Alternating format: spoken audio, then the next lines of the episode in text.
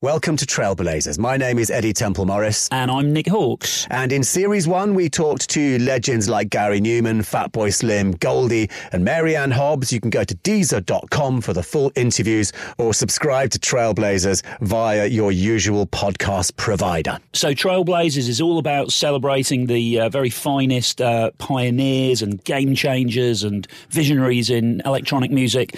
And uh, we were really pleased to get Paul Oakenfold as the uh, first guest in this new series. And this was uh, this was done at a kind of an opportune time because just as we were doing the interview, he was about, and we couldn't talk about it at the time, but we knew it was going to happen. He was just about to do the first official DJ set. That's right. At Stonehenge. Yes. Because of course there have been lots of illegal parties that have happened. There's been many DJs that have played there in the past, but he was that was the first actual official DJ set. Yeah. Well, it, I guess in this millennium anyway.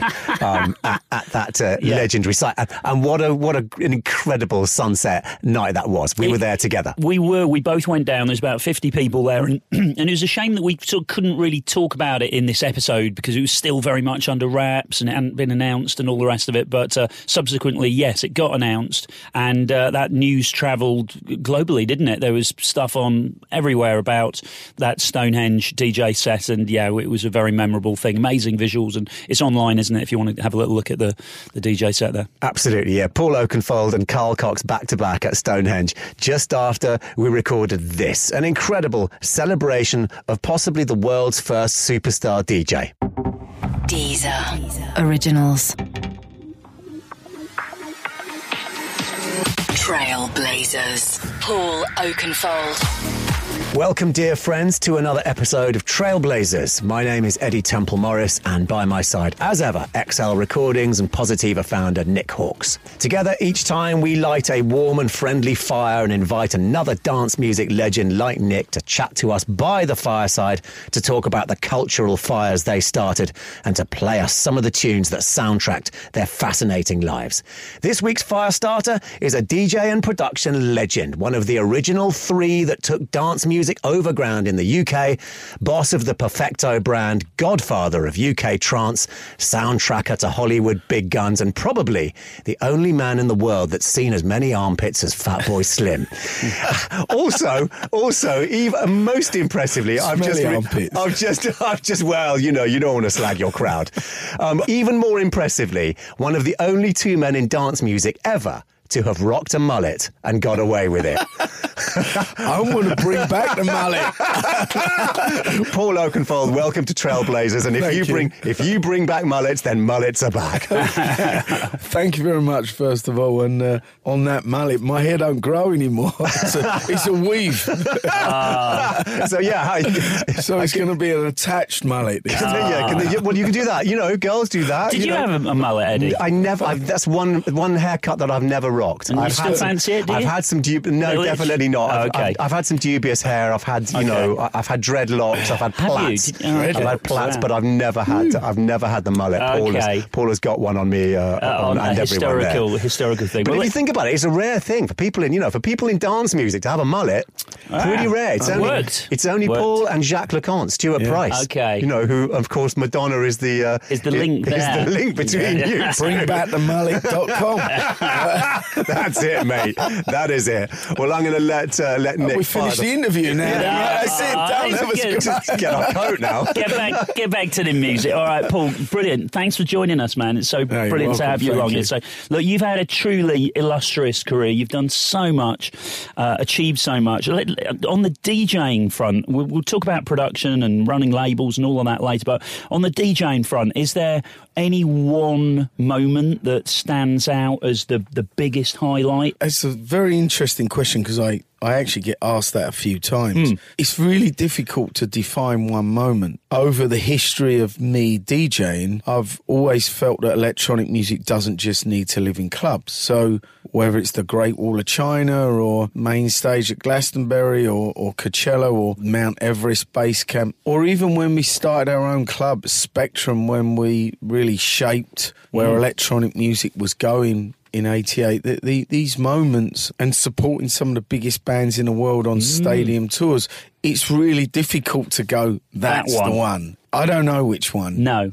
Hard to say. It's hard. It really is. Something I was also thinking about with all of these amazing sort of moments, and particularly like, yeah, when you're getting into this thing of like Great Wall of China, Mount Everest, you start to run out, don't you, of amazing. No, there's a few. There's a few. Well, what's Yeah. on the list then? There's a wish list. I'm approaching it in a different way now. So this is the first of a few that I want to do for charity. So oh, and we're talking about the Mount the Everest. Mount Everest So- thing and everything. Yeah, right. So this, based on the question and where moving forward, there are some locations that I'd like to go to. Yeah. Have you ever played in Cuba out of interest? Yeah, You have, Mm, done the that. first one was for Radio One in 1999 when I was the resident for the Essential Mix. Right. And I've played in Cuba twice since, and I go there in December of this year again. Right. I, Uh, I, I ask that because there's not that many untapped markets, but hardly any Western DJs have played Yeah. there, you know. Well, the, Cuba's interesting. Havana, first of all. Hmm. I mean, when we went with Radio One, we smuggled turntables in, and you should have a listen to the the essential mixes. That's quite well documented from that time. I will, yeah. But last time I was there, not last year, year before, we did a workshop Ah. so, and performed with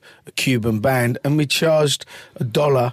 Yeah. To get in, so we had like you know about six, seven hundred kids, and electronic music is starting to become like it is everywhere Yeah. now globally.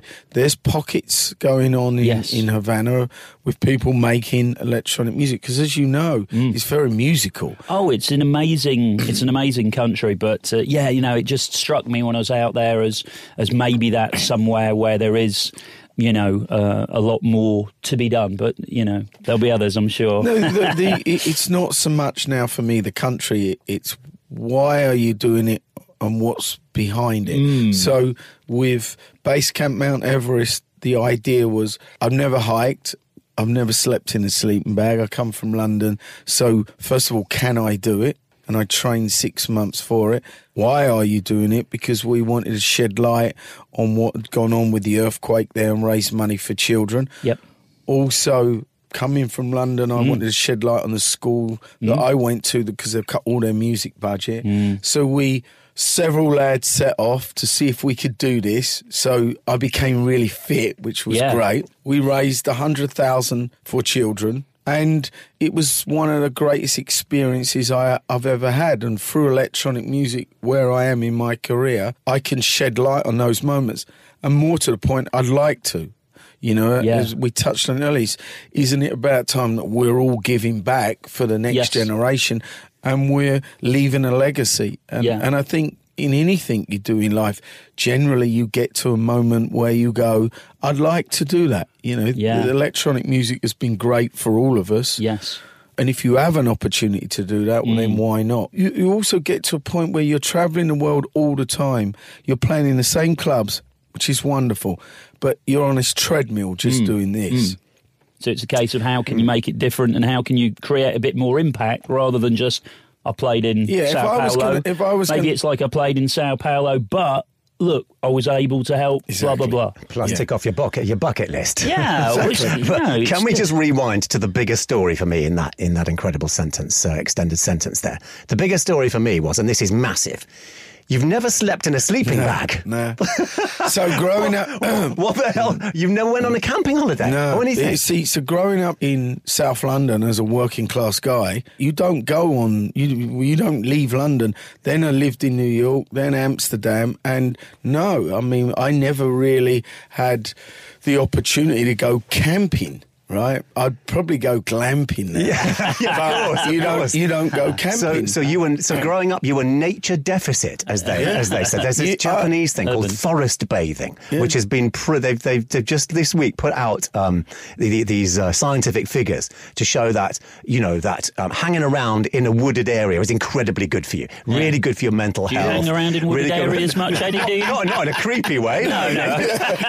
you sure about that, Eddie? We've heard rumours. I, you know, I love a forest bathe. You know, I, I love a forest bathe. But um, but in all seriousness, that's amazing that you that, you know you, you never had that. No, and- and- growing and up. So when you when you say so, let's rewind it back to where it all started. Then, so South, you're a, you're a South So I was boy. born in I was born in End. Yeah. Moved to Highbury, And then I lived in South London. There's Right. no wooded areas there. There may be a green park. Brockwell Park. And yeah, but you can't camp in Greenwell, Brockwell Park. Yeah, you can't and camp then, there. And then moved to New York, and there's nothing. You can't, you can't be in High Park with a tent. So I, I never really experienced that. So when the opportunity came, okay, you're going to go and do the outdoor thing, and it's fantastic, right? Mm. And as you mentioned, it was on the bucket list to go and.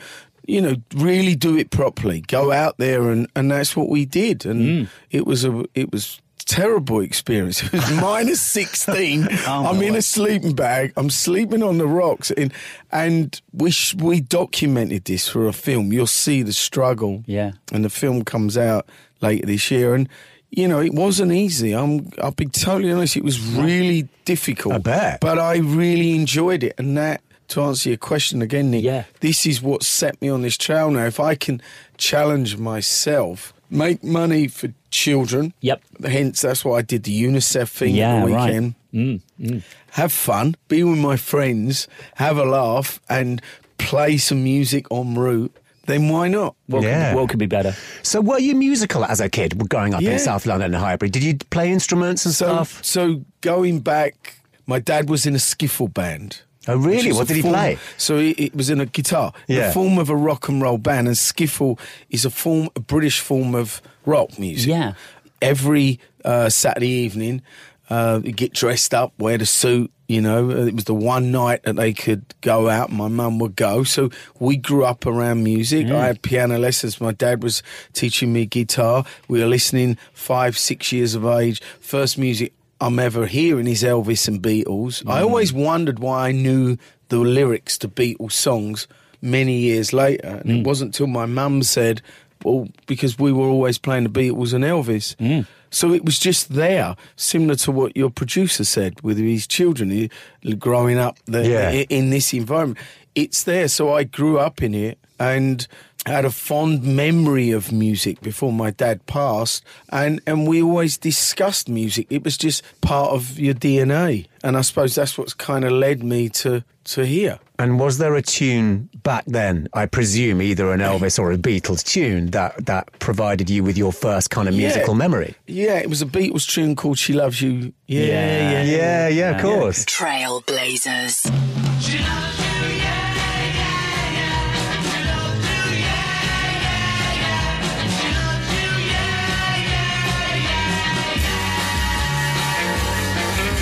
You think you've lost your love? Well, I saw her yesterday. It's you she's thinking of, and she told me what to say. So that was a big moment uh, for me because my mum was more Beatles. My father was big Elvis fan. Yeah. And he passed, and the year he passed, I got asked to do a remix for the Elvis Presley project, Of which I did course. rubbernecking. Yeah. And I said to him, if I can put my father's name on the sleeve, dedicated to my dad, I'd do it. Mm. And they agreed. Mm. And it was just, it kind of wrapped that whole moment up of, you know, growing up with my dad, him passing, me doing that tribute, and the, and the Elvis estate allowing me to put his name on the sleeve. And it was a real wonderful moment for, for me personally. So, Paul, what's one of your tunes? Like, I I guess the next phase was when you started owning your own music, you Yeah. know, then. And when did you start, start kind of buying seven inch singles like we all did? You know, what, like, and what was the stuff that was turning you on, like, you know, at that, at that time? Well, at this time when I started to come into my own, I was influenced by radio. I think, like a lot of us, and and so I would listen to radio, listen to the the countdown as uh, uh, as they call it. Which Um, radio station? Radio One. Radio It was One. always Yeah. Radio One. Not yeah. Radio Luxembourg or Caroline, any of the Radio One pirates. for you. I, w- I wasn't even really aware of Luxembourg. You know, you're living in London. You, you're Yeah. it's Radio One. Yeah. Yeah, yeah. It's all the time. Um, and you listen to the charts because you love music and you'd be influenced by various different songs. T Rex Get It On uh, was, was always the song for me because of the attitude, because of the way he looked. And you watch Top of the Pops also. Yeah. Uh, you come through those moments of British, I suppose, pop rock band, Showaddywaddy, Sweet, Bay hmm. City Rollers. We're talking So you, you were a glam rock kid then? Yeah, you, you know, I, I and and one of one of your your heroes, Gary Numan, with cars and Yeah. and the, the, this whole moment of of your pocket money going to the post office, buying the seven inch single in a Yeah. post office. Oh yeah, yeah. I bought albums in the freezer centre in like in what So- became so Iceland. You, know. yeah, you, you, and and and that moment of playing them over and over again, and then and that Yeah. kind of led me to wanting to be in a band. So Mm. the, the strange thing was, and I've explained this before, three local friends. And let's do a band. And then my mum was like, right, what are you going to do when you're 16 and leaving school? Well, we're in a band. and that was a really important moment in my life because my mother said, no, you're not. She said, you're going to get a proper job. And that was amazing advice because at 16, you think you know it all. You think, right, this is what I'm going to do. This is who I am. Um, she put her foot down and she said, no, you're going to get a career. You're going to study. You're going to understand all the things that uh, you need to at that age timekeeping, respect, honor, you know, mm, the, these mm. kind of things that your father instills in you, but you now put in practice. If you're in a band at 16, you just end up doing what you you do and late nights and fall into maybe the wrong things. So I, my grandmother was a chef.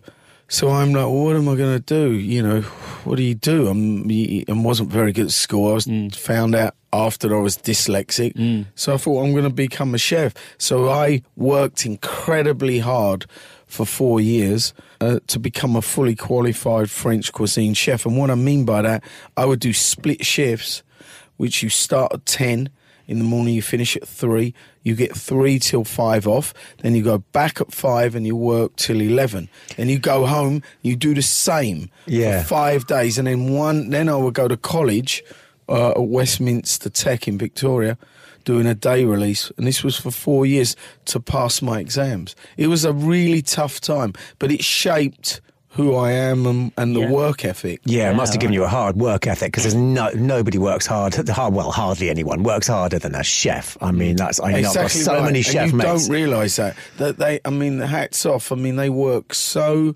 hard. It's really long hours. Yeah, yeah. You have no, you know, like No anyone life. who's married to a chef is a widow. Before you know, like you're just a chef widow, aren't you? Yeah. Like you know, and there'll be some listening to this, nodding their head, going, "Yes, I yeah." Uh, man, they re- they work so hard. So wow, so you were you were gonna be a chef. So I was fully qualified. I was working for a company called J Lyons that had various different restaurants through uh, London. They also did outdoor catering, so they catered for the Wimbledon tennis event, the Grand Prix. Um, so it was it was enjoyable, but long hours. But then I reached that moment where I'd passed, became a fully qualified chef, and had that moment with my mum. And I said, "Listen, I've done it now. If I don't go and try music, I will regret this for the rest of my life. And I spoke to her about it, and, and she said, "Look, you, you you can always fall back now. You're fully qualified. You can go and get a job in any kitchen in, in Britain." In the world, yeah. Yeah. Yeah, and and so I'm like, all right, I'm gonna go into music, my first and love, true passion, uh, and figure it all out. And And was there a tune back then that uh, you can pinpoint as being inspirational to you? I- In the, a tune that sort of said, "Oh, you know what? I could do this. I want to do this. I'm inspired Well, to that, do that, this." that tune was T Rex Get It On. They just had a lot of attitude, and that, that was that moment uh, before I really got into. I so I suppose jazz funk was the first. Once I started to ease into. Well, it wasn't electronic music. It was live. It was live instruments, and yeah. that's where I, I come from. The live background. So, so should let's let's shall I listen to T Rex, get it on, and then Yeah. and then start to delve into the uh, the discovery of yeah, absolutely. music Into, and dance into music. Yeah. 20s Oakenfold. Yeah, Let's all right, that. let's do that. Trailblazers. Paul Oakenfold.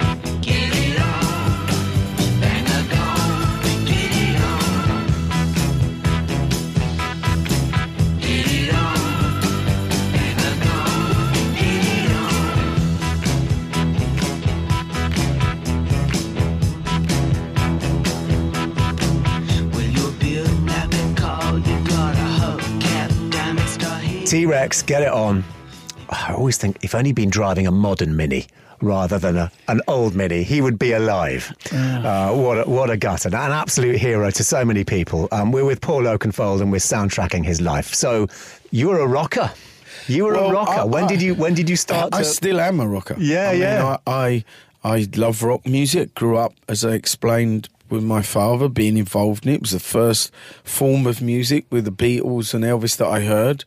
Um, so that's where my fundamentally my roots are. I mean, I, I, I got to be honest. I'm I like a lot of kinds of music. I I'm not. I, my path led me to electronic music.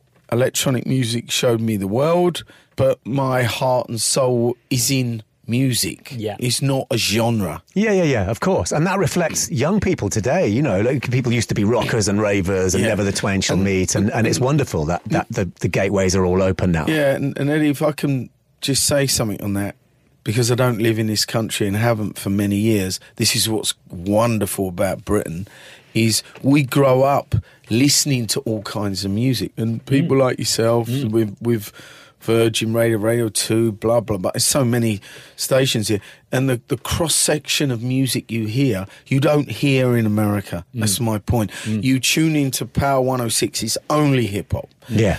oh, yeah, K rock, only rock. Pop, Yeah. pop, top where pop music is at the moment. I personally, I think is Jed, dreadful. It's Mm. it's it's a it's a generic sound that they all do, and that lives Oh, on it's Kiss. 808 thing, yeah. But you, there's no station that you can go to like there are here, Yeah. where you can hear. And I think that influences all as we're all growing up. Yeah. And that gives us, you know, I mean, look, we're a tiny island with some of the greatest ever bands, individual singers.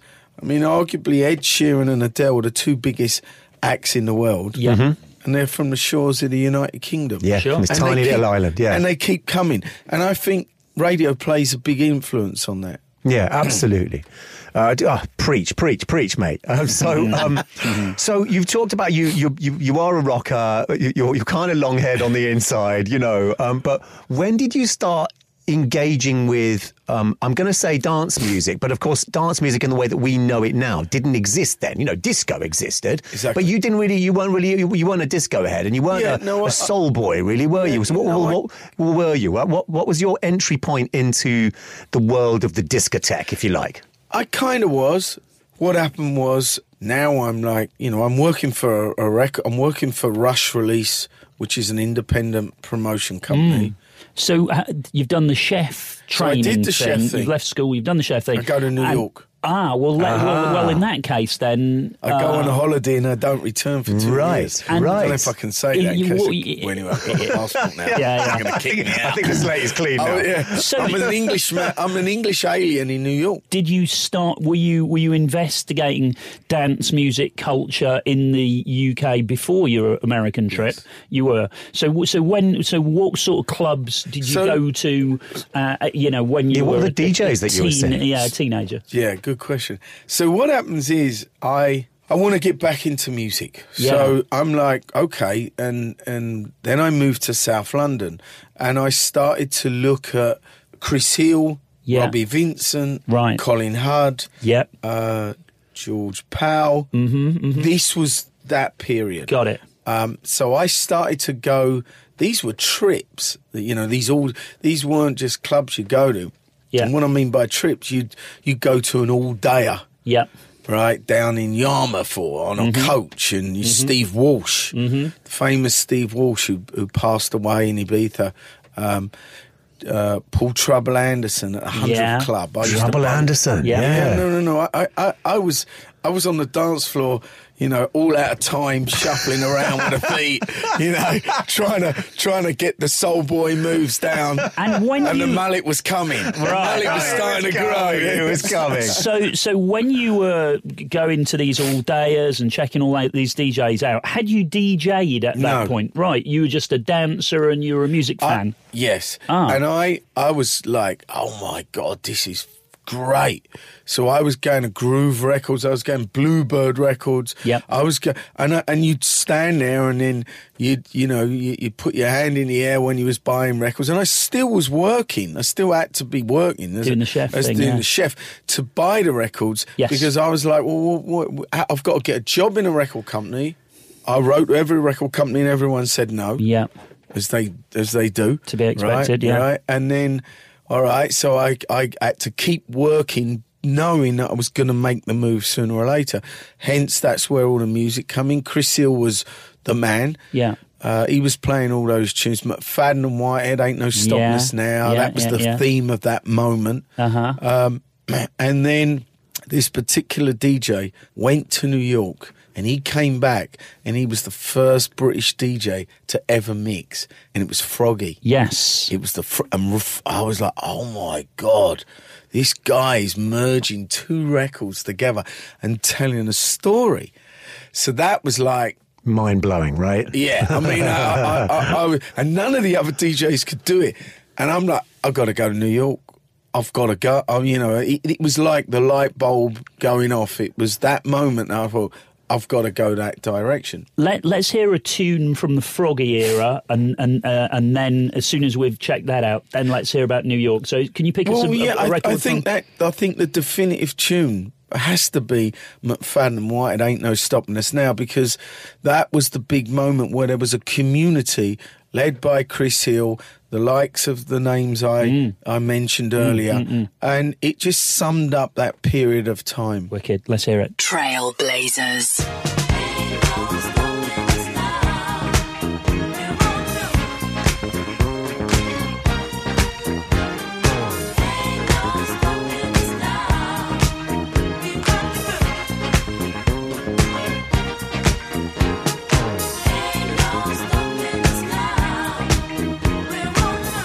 So McFadden and Whitehead ain't no stopping us now, evoking some memories there for you of all dayers and Chris Hill and um, and Froggy, who who deserves more credit really and more Yep. profile than he gets. I'm pleased that he's he's cropped up in this conversation because I myself and my best mate saw Froggy in the mix. Um, amazingly, he uh, used to kind of support some of the daytime Radio 1 DJs.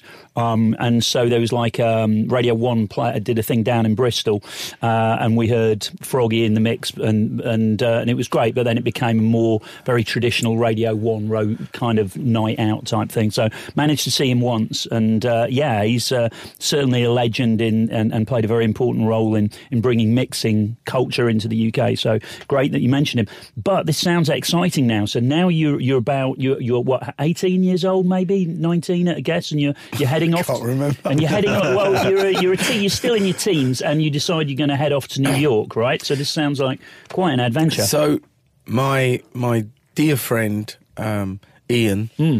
he has family there, so we go we go on a two week holiday that turns into a little bit longer. yep. um, and was sleeping on the floor at his cousin's house Yeah. on 181st Street on the west side, Okay. taking a number one train, Yeah. And immersed um, myself into uh, the, the the the kind of growth of hip hop. Grandmaster Flash, Furious Five, Kurtis Blow, all that music was being played on the radio. Yeah. Paradise Garage, Larry Levan, Yeah. Funhouse, Jelly Bean, John Jelly Bean Benitez. These were the big influences on me. So, Uh, and were you were you I was a managing? courier. Were you getting into the? Were you go? Did you go to Paradise Garage and and all so, that? Yeah. so I would listen to WBLS, Yeah. Frankie Crocker. Um, I was making ends meet. I was a courier. I was delivering packages. Which, which year was this? Do This, know? the, yeah, this this has got to be um, early eighties. Early eighties. It's gotta be. Okay. Um, So so Because you then I came back and was working with Champion. Yeah. Then we went on to do Ibiza and Yeah. Spectrum. And So this is early eighties. so So coming out of the chef, looking for a place in life, being influenced by what Froggy and them guys were Yeah. doing, and now trying to establish a path. Because when I came back from New York, I started with Rush Release. So, so let's let's talk about New York. So, did you? Yeah, what were your um, impressions as a young, as a teenage kid from South London, walking into the Paradise Garage for the first time, for example? I I was doing two paths really uh, in New York: hip hop Yep. with Red Alert, Chuck Chillout and Red Alert, who Yeah. I later met in New York and, and befriended. Yeah. um, and that's how I went on that hip hop path, uh, which we'll touch on in a minute. Yep. Um, and then being fascinated by nightclubs and going and and um, and meeting and hanging out um, with Larry Levan um, um, and John Jellybean Benitez. And the way you got into these people was the British flag. You know, you you're from England. Uh, we had false ID made, uh, so I was NME Um, because you need identification to get in the place. So I wrote for NME, which obviously I didn't. It was a blag. Ian wrote for Melody Maker, and that's how we would get into all the clubs free because we had no money. And, and I've got to say, there's an amazing coincidence between you and I here, which I, I didn't realise until this moment, because in the summer of 1987, I went to work in uh, New York, got myself a job as a cinema usher. So that's almost my equivalent of you doing the couriering thing. Um, and and I thought, how can I get involved in in the music industry? And I and I came up with this idea. I know what I'll do. I'll call up the head of WBLS and say, "Can I interview you? I'm writing a, an go. article for a for a magazine." But it was just like you. Yeah, there you go. Uh, we were that's- both using the same Yeah. blag Same blag. in the Same. in the same city. Yeah, and there was Brilliant. no How At the same amazing! time. Well, well, just a few years, me Yeah, a few oh, years yeah, a later. little bit later, yeah. But I, I just made that up. I presume you made it up yourself. I That's how didn't- you got in everywhere know free. that That's you- how you got to meet everyone. Yeah, yeah, yeah. And and at this point, you still hadn't DJ'd, right? Or had No. you? You so you you you So hadn't I- sort of I- thought, oh, I I fancy doing this. No, I'd bought with my savings. I'd bought a console, but there's no vari speed. This Yeah. is one of those. like a Citronic thing. Yeah. yeah. and and I would buy so that when we go back to Groove Records and Chris Hill, I was buying those records. I'd be in my bedroom playing them. My mum would literally have the broom banging Yes, the ceiling, going, "Turn the music down," Yeah, yeah, you know. And that moment, but no, I wasn't a DJ. I, when I came back was when I started, Hmm. and Trevor Fung, credit where credit's due, Trevor got me into. That, but I'm in New York still at Yeah. the moment, and I'm being inspired because I can get in everywhere. me Yeah. and- Amazing, and and so so tell us about the hip hop side then as well. You you were you going to hip hop clubs? So in I, New York I, as I a- was there was something in the, in the coming out of the late seventies, which I wasn't in New York, Hmm. but going into the early eighties. It was New York was just alive with hip hop breakdancers. Yeah. you know, Rocksteady Crew, uh, Yeah. Wizkid, Chuck Chill Out, uh, Red Alert. This was Grandmaster Flash, the Kool whole Herc, look, yeah. the Yeah, fashion amazing. it was New York was alive, and it, it just so inspired me. That trip, that's why I stayed. Yes, I'm what like, a- what, what am I going home there. for? I've got to find who I am as a person, and I've got to just roll with it. Yes. And so that's why I was sleeping on the floor. Yep. That's why I was a, co- a courier Yep. because you could be legal and make money. Yep. As a courier, Yep. and so I'd get paid cash. I'd blag my way in the record companies, Profile Records, Cory Robbins, Yeah. um, and you you touched on it, Salsoul Orchestra, these kind of labels. Mm. Um, the, it, it was it was it led me into the hip hop world. So when I came home, I had these contacts, and then I started to manage Mastermind, which Yes. was a pool of DJs, four DJs all playing back to back from Harlesden yeah a sound system really. a sound system. Hmm. Uh, then it was the London All Star Breakers, which was like the rock steady. Uh, So I was managing both these, and I had no experience or, or of management, but I had all the contacts. And then I was playing on with Lyndon T and Gordon Mac. I was on the pirate radio station for Kiss, and I was playing. I had all the promos because I went to all the record companies, and I was saying, "Look, I'm a DJ, blah blah blah," blagging it. It's the Uh-huh. old blag. So I've got all these records. I've collecting them, and then when I come home, I have all these contacts, and that's how I started to. That's how I got into the hip hop world. Yeah. And Yeah. then I was, we were on Blue Peter, The London All Star Breakers entered the Swatch Watch World Break Dance Competition. They finished third. We came back to London. We were on the Blue Peter show, and they were showing it was a fad breakdance. Yeah, yeah, yeah. did you of get course. this, I've got the these, badge. Did you get these guys on? well done. Blue Peter yeah, badge. that's that's one thing That's that neither so of me nor Eddie have. on. Yeah. Well, we have some things in common. We don't have Blue Peter. badge. So, did you get them on Blue Peter? Yeah. Amazing. So, what, what, well, no, what a no. result? To be honest, with you, to be honest, you, no, I didn't. Ah. They rung us up. There was a movie called Flashdance. There was a moment in the movie where the Rocksteady crew were there, and breakdancing went global. Yeah. Yes.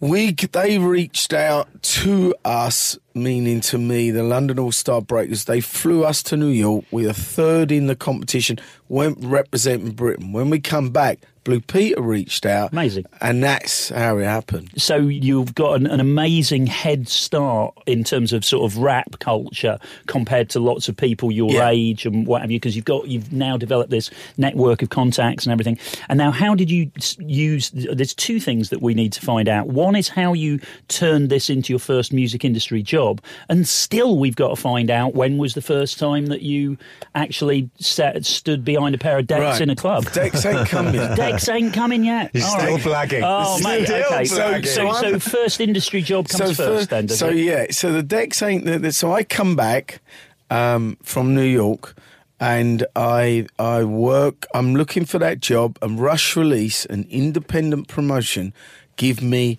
that job. They Yeah. give me the paycheck. Yeah. The managing of these other things and DJing on Kiss FM. There's no money in that. Mm. Right. There's- There really ain't no money in it, Right. right? So Rush Release, I'm promoting records.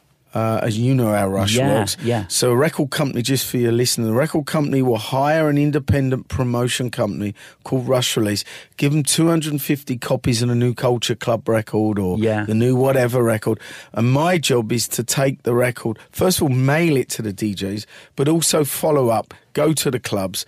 And that's how I immersed myself in a, into British club culture at that time. Yeah. Which was a cross section of gay, white, straight, black clubs Yeah. you know, um, which I really enjoyed.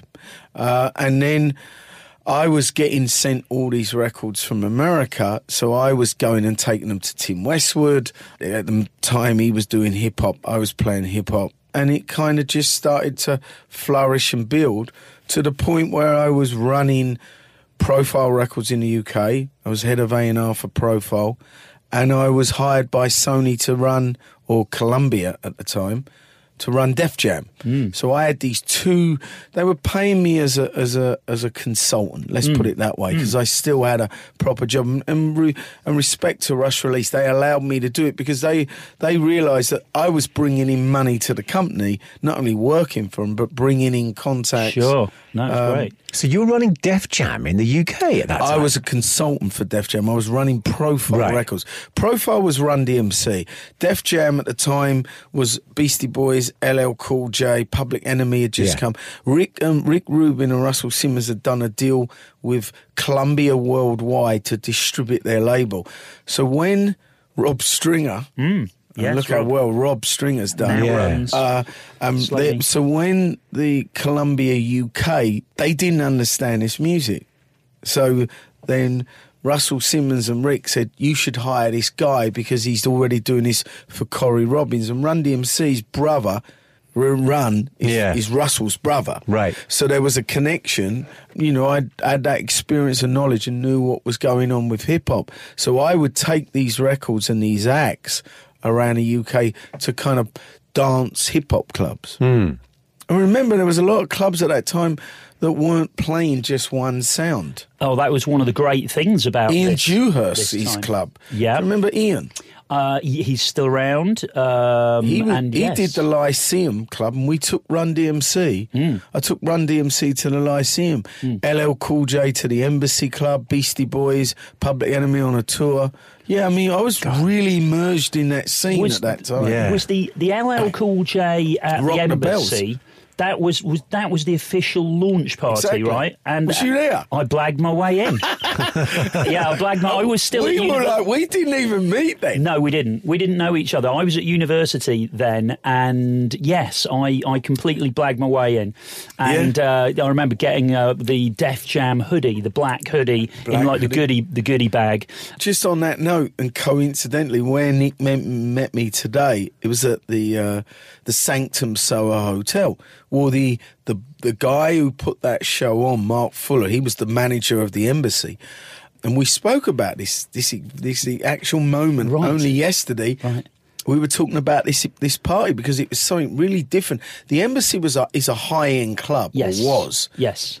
It wasn't a club where you'd have a hip hop No. event. No, it was. Yeah, I did. I did a goth night there. Did you? Yeah, the well, only- that's also very unusual. The only yes. goth night at the Embassy Club. You ruined it. Oh mate, so so so uh, yeah, so that was that's interesting because we're finding a few parallels between you and me, Sure. which we didn't necessarily know about, which is quite interesting.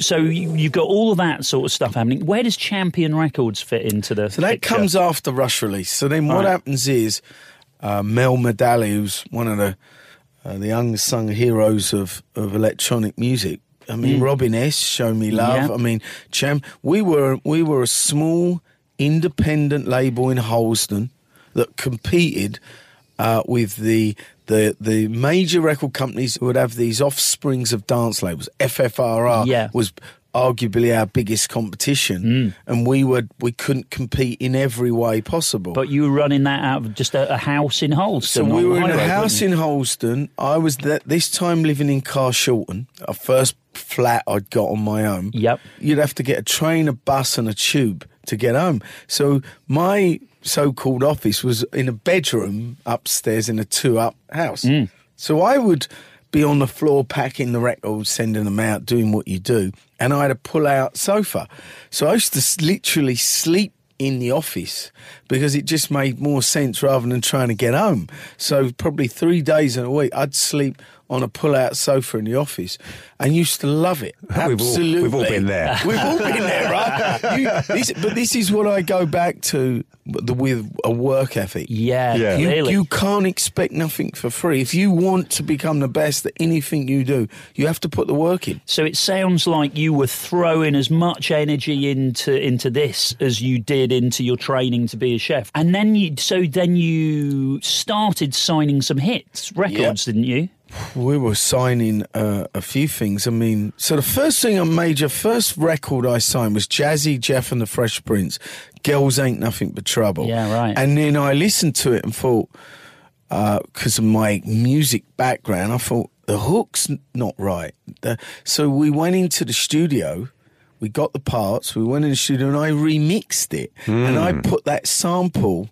If you listen to the original and you listen to our version, meaning Champion Records version, Yeah. they're two different versions. Okay. There's an extra hook in there. So I put the So I kept Ah. putting that back that's, in. that's kind of the only hook that I That- that's the remember bit that everybody remembers. There So I- go. You start. You So I rearranged the structure of the record to make sure that it had make- a decent because rap's free flow. That period was not structured Yes. in, in a traditional music way. So that that helped it to become the, the hit record that so it it was. became a massive top five Great. pop hit. That was a big moment for you then. And that was my first remix that I'd done. Yeah. And then and it was all downhill from then onwards. and, you, and, you, and you, so you'd signed it, you'd remixed it in your top five. So that's Yeah, that's amazing. And then Will comes over. Then they come over. Yeah. I'm running them around clubs. Um, right, Will Smith. Will Smith, and, Je- and Jeff. Yeah. Um, yeah, and then we then we start to go for it. Then then me and Mel go down and meet them. We're meeting up with uh, all different labels, and we we we start to indulge into the uh, Chicago house tracks So which and DJ which, International. which sort of records were you were you signing then? So then we were signing Jack the Groove, Ray, Ray. Yeah, yeah. We were signing uh, a, a bunch of the DJ Break for. Love, Break maybe for that Love. era, yeah. Uh, signed signed Break for Love and. Uh, and then because I knew the hip hop stuff, I was I was working with Salt-N-Pepa, Yes. uh, which wasn't on uh, Champion, but was on. But I helped inst- instigate that for FFRR and. Yep. Pete. uh, with Push It. Yep. Because I knew all the and and the funny thing was uh, again was the same with Mel. Mel realised even though I was being paid by him, FFRR would hire me because I knew all the guys in the Chicago Hot, Hot Mix Five. Yep.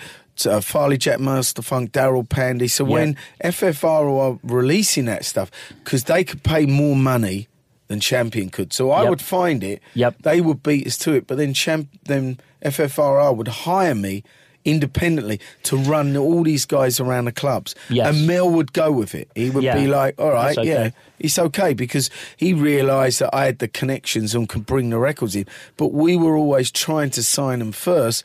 But then the then they they meaning the the other record companies realised that they could go to majors. Yeah, and get more money. And when you say FFRR, you mean Pete Tong at this time, don't you? Yeah. 'Cause- And so he it was, Pete- Pete was Pete's first of all was a dear friend, but was major competition. Of because course. I had to beat him always. I had to beat him still to this day. I have to beat majors to the punch Yeah. because we don't have we don't have the the money. So was it Pete that called you? Then? Yeah. So Pete would call me and say, and this happened a few times with the Balearic beat when we came back. He released, he was the first one to release me as an artist Yeah. on his label. Right.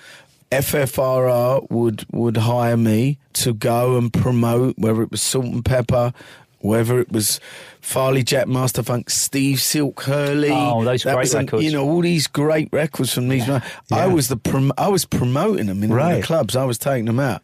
And you still hadn't DJ'd at this point? I wouldn't say I was a DJ. I was starting to play. I hadn't played outside of my bedroom. Yeah. Right. That that changed in with Trevor Fung. That was kind of I was so immersed in doing all that, Yeah. and then that kind of fell away. I started to think, well, I should be doing this for myself because I ain't making much money out of it, and I'm giving everyone else hits. Yeah.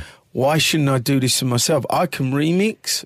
I understand the studio. I can play instruments, but I'm not getting paid. You Yeah. know, I'm giving hits to the record company, and I'm doing promotion, but they're all getting paid, and I just get a nominal fee to run people around. So I started to look at, well, what? Do, well, now where do I want to go? And that was when the whole DJ and Trevor Fung was a DJ at a bar called Rumours in Covent Garden. One night.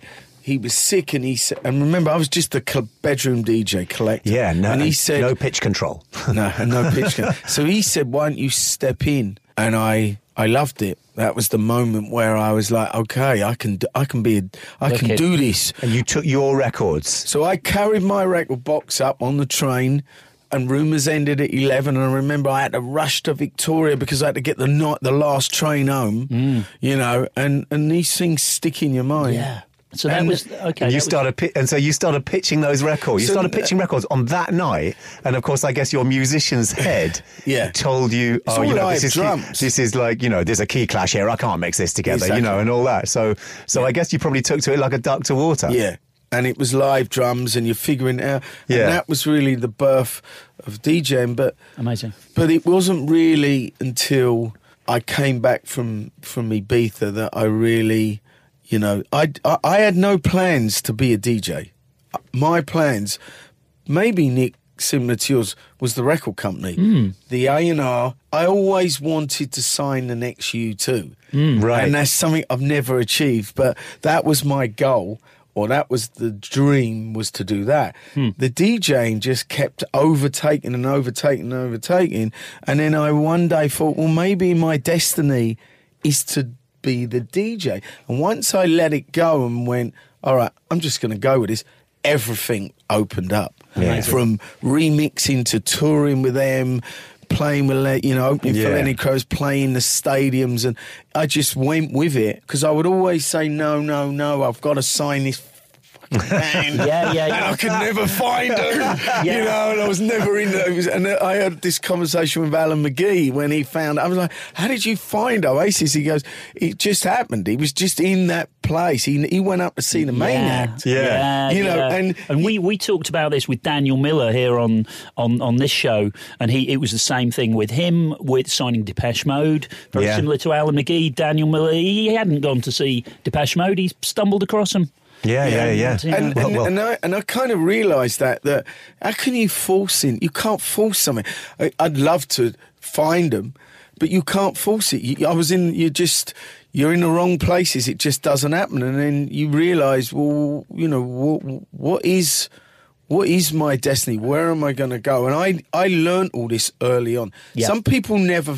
And by the way, I'm very lucky because some people never find their destiny. Yeah. Some people go through life never knowing their true value in what they want to Yeah. do in their life. And Yeah. and if you can do something that you just love doing, the money comes, and it did. It did. Yeah. For me, it did. I just I was doing it and earning nothing, mm. sleeping on the floor, working.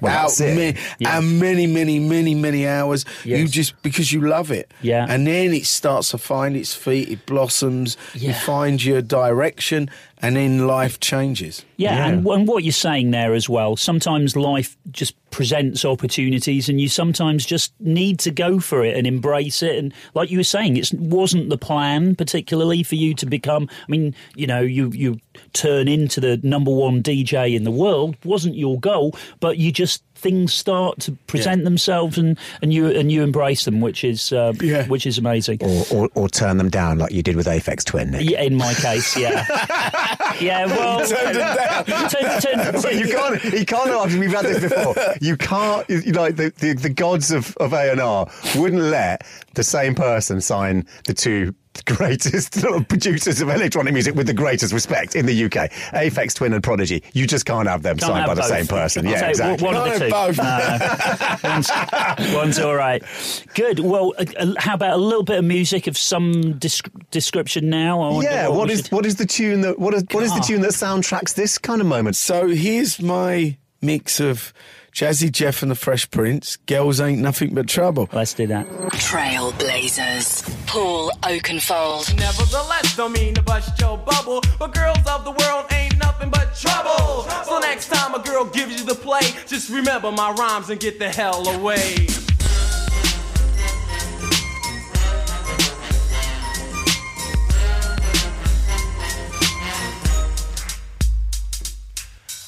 In a bar one Friday night, chilling out watching the Sugar Ray fight. I Want to hear more of the music? Don't forget, you can listen to the tracks in full by heading over to Deezer.com. Where you'll also find special Trailblazers playlists. Deezer. Originals. Trailblazers. So Jazzy Jeff plus the hook that we all remember that we now know was put there by Paul Oakenfold. Um, I, that is, this is what I love about Trailblazers. It's those little it's those little stories that now we'll never hear that record the same way again. So um, your life, Paul, was never really the same way again after you went to Ibiza. I mean, it's a legendary story that you must have told a gajillion times. But this Yeah. is your this is your life story right here. This is this is the most important time that you've ever told it, Paul. so let's let's hear it. anyway. Yeah, let's hear it. Let's hear it again because you know we, let's hear it from the horse's mouth. So, so Why did you go to Ibiza? to, well, I, I actually went there before 1988 when I was working with Rush Release. Rush Release signed an act called Divine. And I, Divine was pl- performing at the Ku Club, so I went with Divine in, in the in the capacity of looking after the artists, as you know, Nick, how, Yeah. how it works. So, Sure. so, but I, I hadn't experienced Ibiza the way we all know it until this was 87. So 1987, Trevor Fung and Ian St. Paul, which are two of my best friends, were working on the island. Mm, One of them, Trevor was playing in a bar, Ian's doing what he's doing, and my birthday comes up, and I want to, like everyone, you want to spend it with your friends. I'm heading to Ibiza. Johnny Walker was working at um, Polygram, Polydor Records. Yeah. And we were friends. Nicky Holloway was running Special Branch, which was London and Milk Bar, London's biggest clubs. Danny, I didn't know. Danny Rampling wasn't a DJ. I didn't know him. He was Nicky's uh, best friend. So Right. I'm like, listen, I'm going to Ibiza for my holiday, uh, for my birthday, and then those guys came. So now we're there, and we uh, we bump in, or we s- go and see Ian and Trevor, and they tell us about you know what the experiences of kind of what's going on. Um, Right. right. can we talk about drugs? Yeah, no, we're, we're not on the radio, so Paul, we, Right, can- yeah. we So, don't have to pull uh, any punches. right. We can- Talk about whatever you like. So, so uh, what had happened was there was a big influx of drugs, ecstasy. And that was the change from 86 when I went there to 87. When I went there with Divine, maybe it was there, but I didn't know it. But in 87, I knew it. And I'd never done drugs. And I was really concerned, you know, that to suddenly go there and see my friends like crazy. And I was like, oh my God, you know, and it was one of those moments where you're like, I can't, you know, no, no, no. For all four of us, actually, because it was a real eye opener. And then, of course, it changed. Yeah, and you know, you,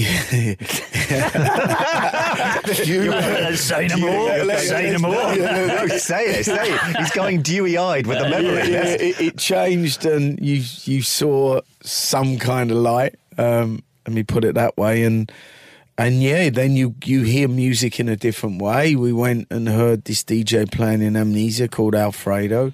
It just changed, really opened my mind in a different way to music, and the holiday was a wonderful holiday. It was a real moment in in my life. And and like many people you come back from holiday and you don't want it to end. And and it never ended. I'm, I'm still on holiday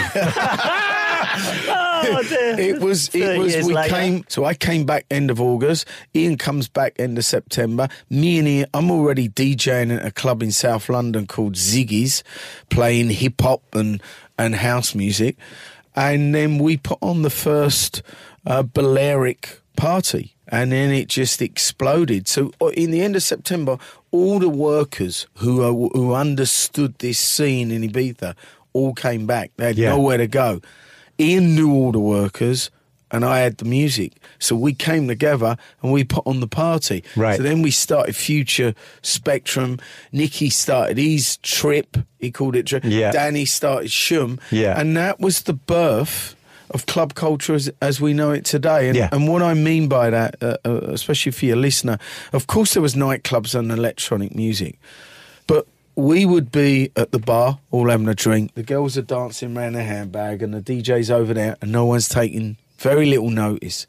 Well, the birth of club culture as we know it today is when we all turn and look at the DJ. And we're all listening to the music and we become one. Hmm. And that's what happened in 88. It was the birth of club culture as we know it today. Everyone's still doing the same thing. The only difference is they've got a phone in their hands. Yeah, yeah, So at yeah. these big festivals I play, everyone's looking at the DJ, everyone's into the music, but everyone's taking photos. Yes. And not dancing. Mm. Just jumping up and down. Mm. Yeah, yeah. So that was a, that was an incredible moment and, and it kind of brings me back to realistically in some respects why I'm in Britain at the moment is because of these anniversary moments and this filming and blah blah blah on the 30 year anniversary. Of Yeah. course, yeah, yeah, yeah, yeah. Of your, of your, I mean, let's, the let's- summer of love. Yeah, and it was, it was, it was a profound moment. This is a psychedelic experience you had, Yeah. you know, out of mind experience. But in, in, but that's a very profound thing. I mean, this is what shaman in the in the uh. Amazonian jungle do. This is, the, you know, for for some people, this is a, re- a religious thing. Yeah. and you kind of, Well, it was you know, the accidentally beginning- it's started the- a religion. It, it's- it was the beginning of, of this moment that really birthed the culture as we know it today. Yeah. You know, I, I did an, uh, an interview for Sky Arts and we were talking about this. You, no one ever expected that you'd be talking 30 years later about holiday that started a scene. But when you realise how important it was, and, and, and not, of course, not just myself, there was many people who were in the trenches at that time, and they were like like yourself, Nick, and you Yep. were you're all doing things, but suddenly you're over there, Yeah. I'm over here, someone you're over there, and Yeah. then suddenly this all leads us together, and you go, well, actually. That's what I want to be part of, and that was the umbrella that kind of started started it because then I started to get asked to go and DJ internationally. I started to get asked to do remixes. That that was the beginning of the real moment that opened it up for me globally.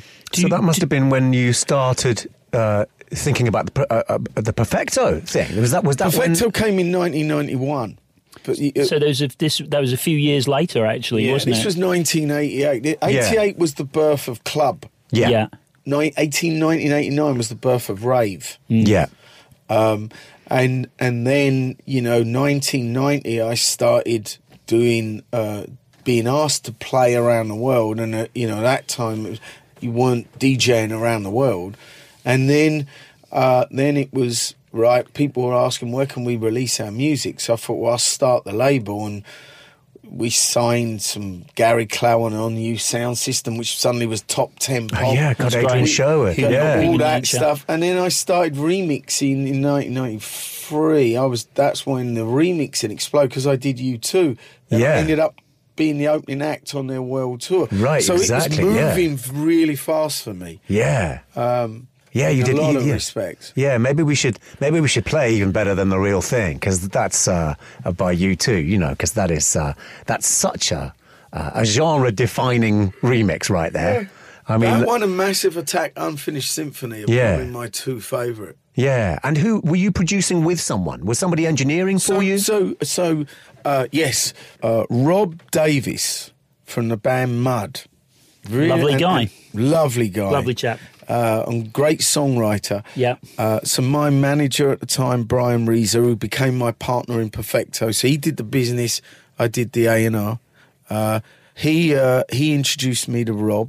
He, Rob really laid down the foundations uh, in terms of me in the studio. It was my first big moment where I could start to learn. And then, of course, Steve Osborne came into the mix, and Steve's great. I mean, in his own right, very lucky to to to be with Steve. yeah. How did and- your paths cross then? Because that was a very that's a very important g- kind that, of. that, uh, that, that was the moment again that was down to brian reeser you, you know my manager at the time he was managing steve in terms of steve was an engineer uh, Rob started to get busy in terms of his songwriting because Rob was mainly a songwriter, and I wanted to learn more about engineering. And he was like, "Well, let me put you with this who's primarily an engineer." And Steve grew into a great producer, and me and Steve connected really well. So he knew nothing about the electronic world, and he and and he he he was wanting to learn, and and this, as I say, this was moving really fast. So suddenly, at the future, I had the future club. I had all these kind of indie acts, let's call them indie acts, who would come down, and you couldn't really play those songs. So, so the Mondays, Happy Mondays, Stone Roses, uh, Flowered Up, The Farm, all these guys were coming down and hanging out in my club. So then they, I would start to remix their songs, and Steve was with me. So we started to remix their songs, and then it suddenly exploded and became pop records. So that's how I got thrust into producing uh, and remixing because we were having, you know, what record companies are like. As soon as you have a hit, everyone's all over you. Yeah. So, at what point? Um, I might be jumping ahead too far now, so so rein me back in if I am. But at what point did you get the call from? I'm guessing either Tony Wilson or Mike Pickering to do the Happy Mondays. Well, that was Tony Wilson. Mike Pickering. Mike Pickering's Hacienda. Right? Yeah. Yeah, this was the, the, this this was uh, But Factory Records. Yeah, yeah. But didn't he sign the Happy Mondays, Mike? No, Tony Wilson signed Happy Mondays. I thought Mike did. Yeah. As far as I, as far as I, Yeah. I, mean- think. Uh, yeah. Well, I mean, you know, Tony was the boss, but Tony, because of course we've talked to Mike on Trailblazer. Okay, well, and, Mike did. Yeah, I wasn't and aware of Tony that. wasn't at the gig. You know, it was, he was trusting. He was So trusting that was Mike. my I think- I think And Tony Mike, was- yeah. Mike's got listen. Mike Pickering's. He, I mean, he signed Calvin Harris. Yeah, and Enough Kasabian, said. and Kasabian, Yeah, and yeah. Kasabian, Yeah. and he was in, and he was in M People. Yeah. Yeah, I mean, yeah, Mike's yeah. got amazing ears. So, if listen, I wasn't aware of that because Yeah, yeah, yeah. Tony, Yeah, yeah. Tony likes to take a lot of credit. Yeah, fair yeah, enough. yeah, yeah, yeah. So- so- I'm wondering because I, I, w- I was thinking in my head, like, would it have been Mike who made that call? Because No, that was, was- a big. it co- was Tony, was no, it? when I say made the call, Yeah.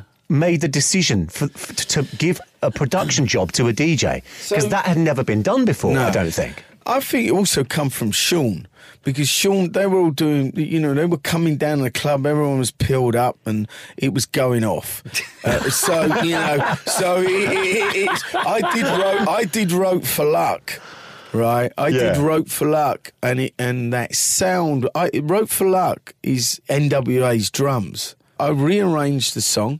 I put NWA's drums underneath it. Yep. There's a sample from the Batman movie that Prince did called "Into the Future" right at the end. Okay. I mean, we got away with murder. I mean, because we sampled everything without clearing it. So where was so- Dre getting it from? So, uh, yeah, so so long story short, the remix is a is a hit, and then Tony Wilson reaches out and said, "Look, we want you, Shaun or whoever, whoever was." But the call come from Tony Wilson to Brian, the manager. We want him to produce a record, and that's where Steve came into his own because. You know, it's difficult to manage as a producer several guys in a room all doing drugs. And my strength is from the rhythms of music, right? Because we're DJs. Yeah. So I would sit with a drummer and go, no, no, no, no, it, it's, it, copy this loop. So I Yep. would, I, how, how we, how the production starts is it starts with the drums, which it doesn't usually with a band. It starts Yeah. with a song and a Yeah, piano, yeah. Yeah, right. gu- guitar, piano, and a song. Yeah. Now I understood all that, but the way the Mondays worked, and and and, they were, and respectfully, they're not the greatest musicians, but brilliant in in their approach, and they would allow us to do something different because they came off an album called Bummed, which was a different kind of production. So I would sit with Gary the drummer and go, look. You need to do this, and you need it needs to be a lot tighter. You need to sit in the groove, and it needs to be a hip hop rhythm that can work in a club. And he would do it. And then Gary, Mark, sorry, the, the, the guitarist, Mark, we, we don't want no wa- waffle. We want a riff. Ding, ding, ding, a ding, a ding, ding. You know, Yeah. give me just the riff. Keyboards, ding, ding, ding. It's all about riffs. Yeah. So we took the did the approach in a different way, and then Shaun, you just let him loose. So you give him that you give him a backing track which we'd put together. You'd let him be Shaun Ryder. You, you, you, I mean, lyrically, I'm not going to turn around and say anything. You get on with it. You're twisting my melon man, call the cops. Well, did that? well, did that presumably came from your record box? You know that that No. that- no. So whose No. decision was it? Because that was well, that's Sure. one of the best covers ever. That What most people Step don't On? know don't know don't know was a cover. Yeah. So no, no, no, no. Step on never came from me. Step on uh, came from uh, the record company or the band. Yeah. So they came to me and they said that was like the the te- that we want you to produce this one track for us. I'm like, all right, I can I can do this. So it's a Donovan cover. I can do it. We put the big keyboard line on it, the guitar riff, everything.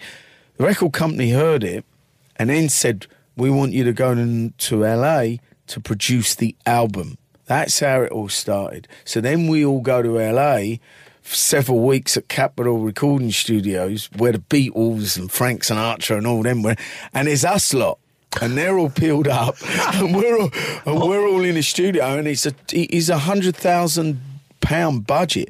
And back then, as, as Nick knows, it's a lot of money and a lot of pressure because the record company, everyone's on me. Yeah. And Where's I've got to hold it together. Yeah, The, yeah. mana- It's your the job to do manager is off.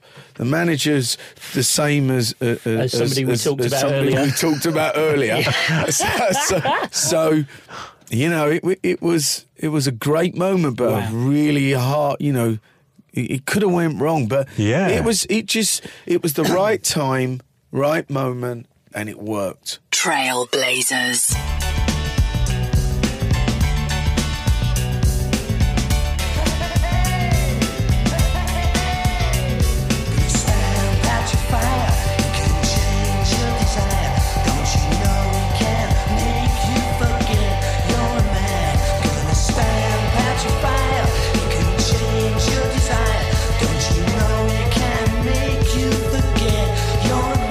Absolutely smashed it because, like you said, you, it, that could have gone so tits up. Yeah, first album I'd ever produced.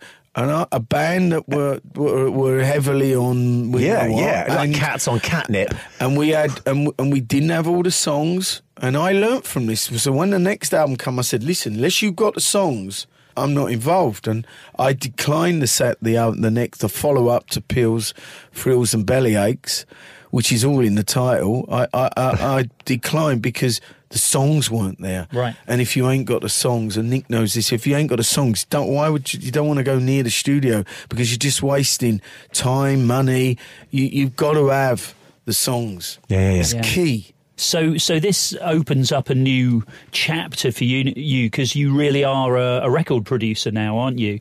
And so, what, what, what opportunities So I- start to I- come off the back of Yeah, the, you had the a hit Happy record Mondays as a producer now Yeah, with, so with I Steve. s- start getting offered all bands. Every, you know, Uh-huh. so everyone wants hap- what Happy Monday's done. You know, band, band, band. So so who are you turning down then? well, it's it's it's actually not who you turn down. It's it's who you do. It's not about turning who you turn down. So so I looked at it and thought, well, I ain't going to do no bands in that genre. So I looked at what was around the corner, what was coming. I looked at the opportunities. Remixing was exploding. Yeah. So I was re- six months out. You're like five, four to six months, really, to produce a band from start, right? And a lot of time, five, six days in the studio, there, remixing. Take me a week. And I can DJ at the weekends. Hmm. Is there, and I'm trying to balance it out. I'm thinking, well, you know, and I'm, I'm and now I'm finally making money and I'm hmm. finally getting off of big, big shows. This is where me and Steve really started to split because Steve's strength is in the studio. So, what's the challenge? The challenge was to take a big pop artist who releases every album they release is gold, which was what was gold 100, 200,000 mm-hmm. at that mm-hmm. time. So, I the last thing I do is Deacon Blue. Good God. Oh, So I produced. I mean, we, we did well, went platinum, but it was, and, and again, respectfully, I'm not to to, to badmouth anyone. It just didn't work. Mm. You know, we went in the studio, we did the same approach. They were more musicians. They had their own opinion. It's their album. It's they're the artist. As the producer, you're producing them. You bring something to the table. But I was too far removed. It was the wrong decision by the A and R guy to hire me and me, and because I was like, if I do Deacon Blue, you know it's going to be here. Yeah, and yeah. they're like, because Mondays have gone five hundred thousand, blah blah blah Yeah.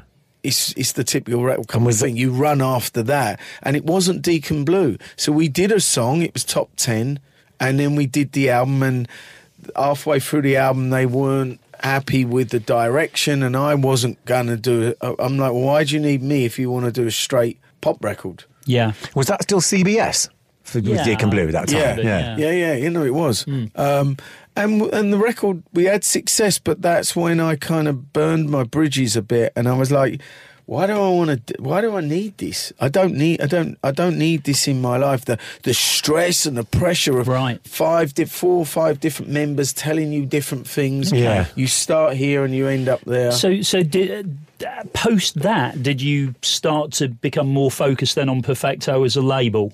Uh, Exactly. and your DJing hand in hand. Exactly. So Okay. that's when I kind of look. I still produce and, and still do and have. So, but I was like, you know what?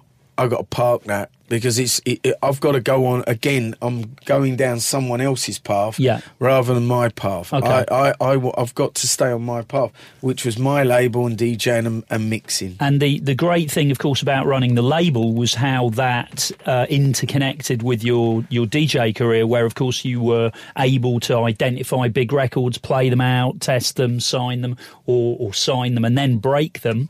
Exactly. So, so Deacon Blue was something different, wasn't it? That's that's something where you're not in your You're your not in zone. control. You're not in control. You're And not in zone. your comfort zone. But- You're a hired gun. Yeah. Well, I was initially. Yeah. I was initially because the band were like, all right, what do we do? And I'm like, this is how we do it. And the record was Yeah. top 10 pop. Yeah. But then when it came to the album, So tell us about um, the the vision there. What were, with Perfecto as a label? What were you hoping to do? Were you just signing records that you liked, No, or no, the- yeah, I've always signed records I like. I mean, uh, we were a vehicle for that space. So I, Yeah. we we and we we weren't a trance label. So we get with had Gary Clail, we had Carl Cox, we had Fabio and Grooverider. Yeah. I mean, Perfecto had gone on to sign David Guetta in America, Mark Ronson in America.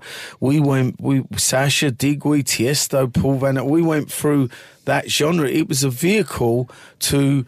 In the early days, there wasn't. There was very few labels releasing electronic music. Yeah.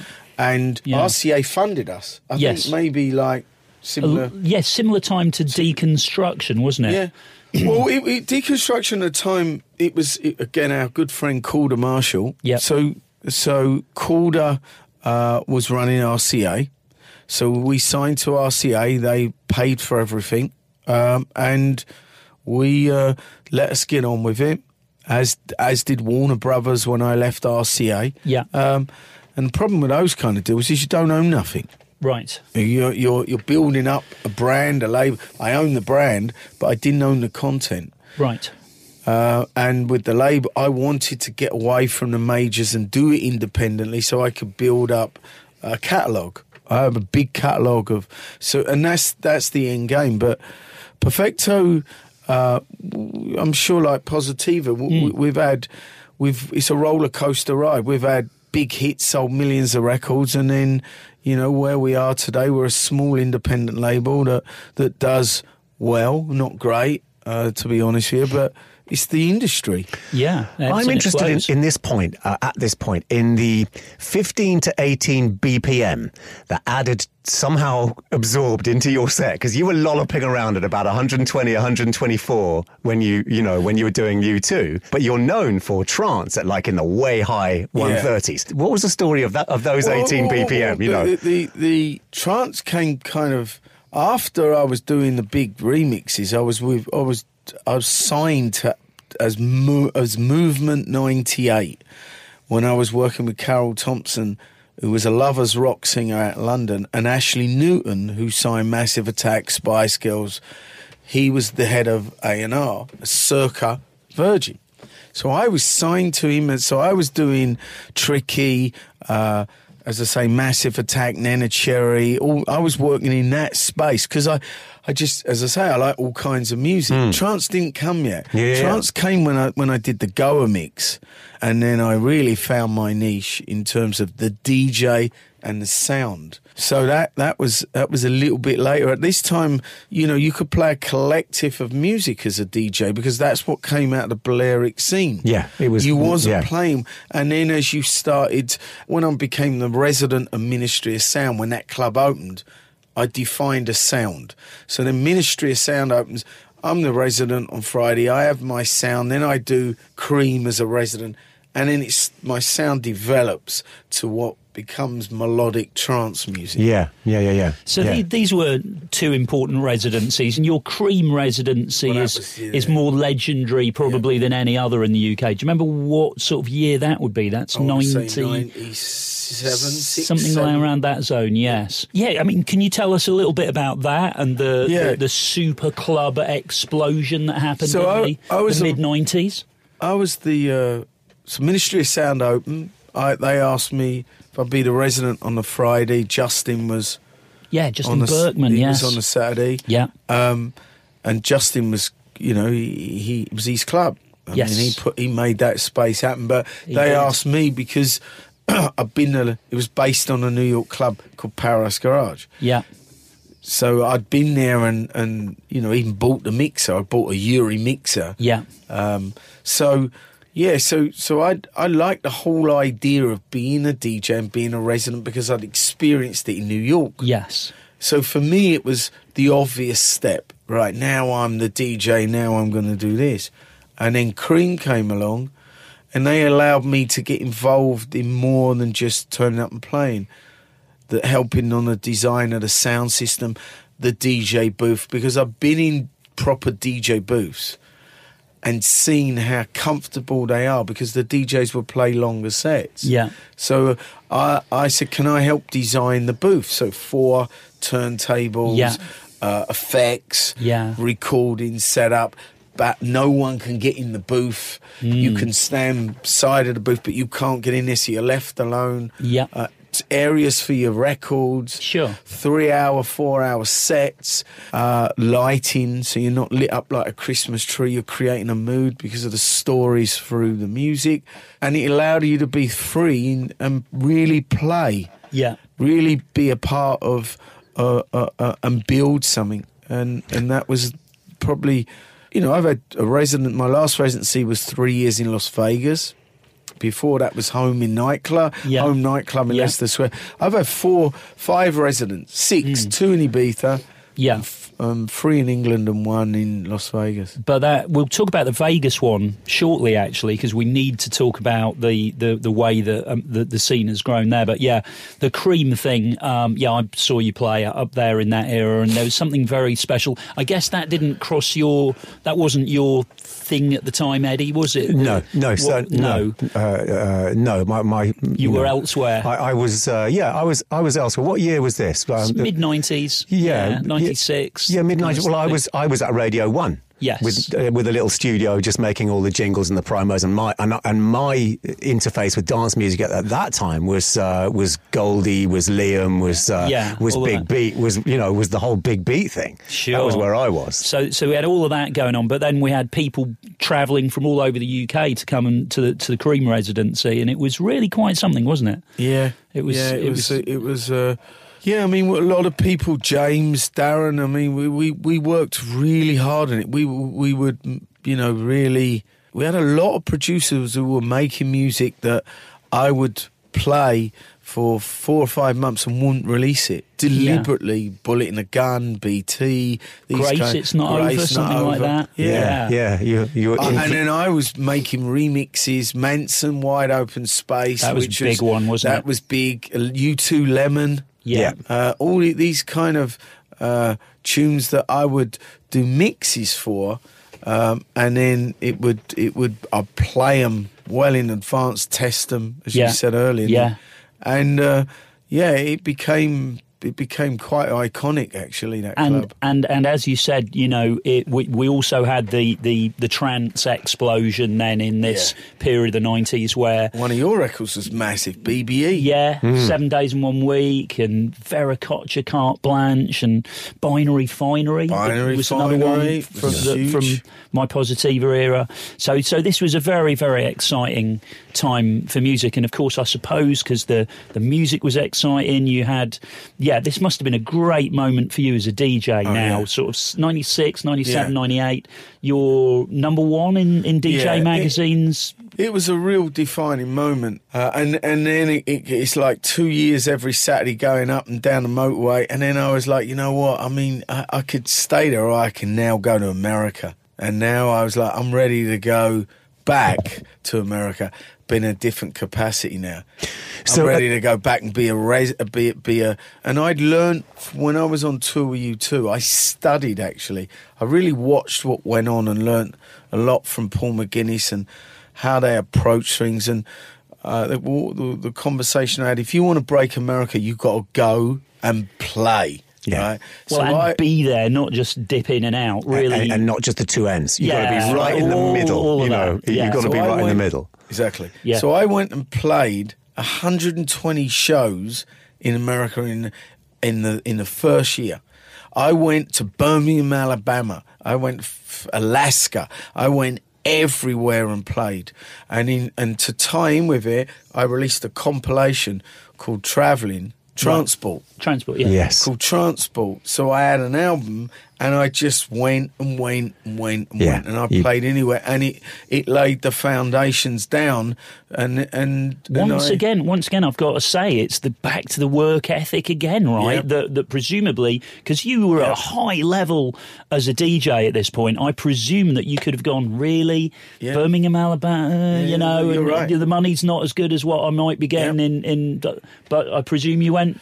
Well, this I, needs I'm, to be done. I'm always look, trying to look at the bigger picture. Mm. So you know you've got to put the work in. That's exactly right. It's anything if you don't put the work in, you, you can't expect anything to happen. Mm. So I knew that if that the only way I could become a big DJ in America was to go and put the work Yes. in. So for two years I grounded it out. Yeah. And I had an album and then, you know, it's, things started to change. Again, you start to get offered movies to score, you start to get offered games to work on.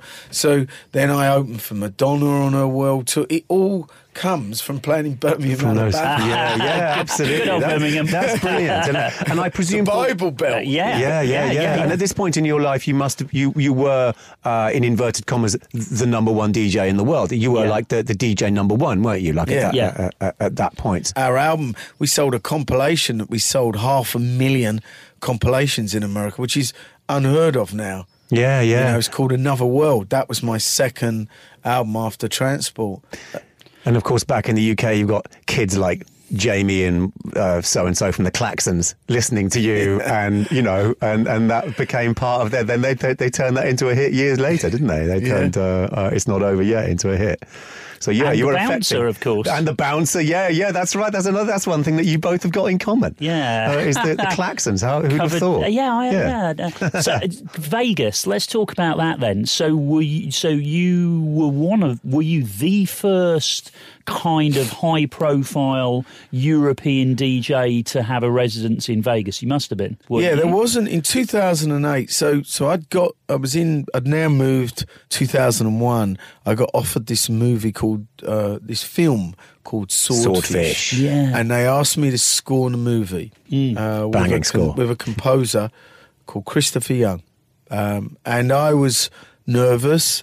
I'd never done it before. I'd wrote music, but I'd never scored a ninety million dollar movie. And, and you ask, you ask yourself questions like, "Can I do it?" Right? You know. And then I thought, if I turn this down, Nick, I thought if I turn this down, I will regret it.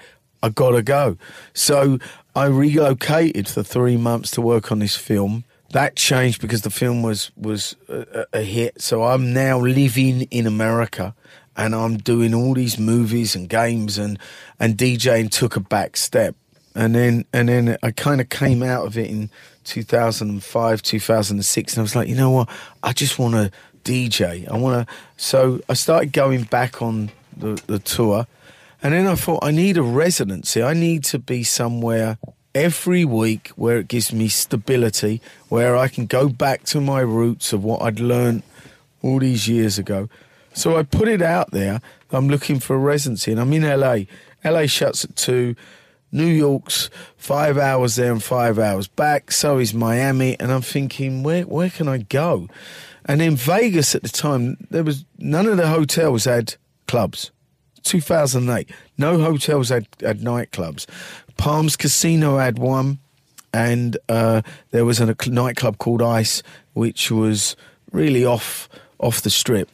So we put a team together, the birth of Planet Perfecto, uh, which was the idea of you go to this this galaxy of uh, and place where there's crazy things going on because you can get away with it in Yeah, Vegas. yeah. So we had we had fire eaters, we had people on trapezes. It really was a planet.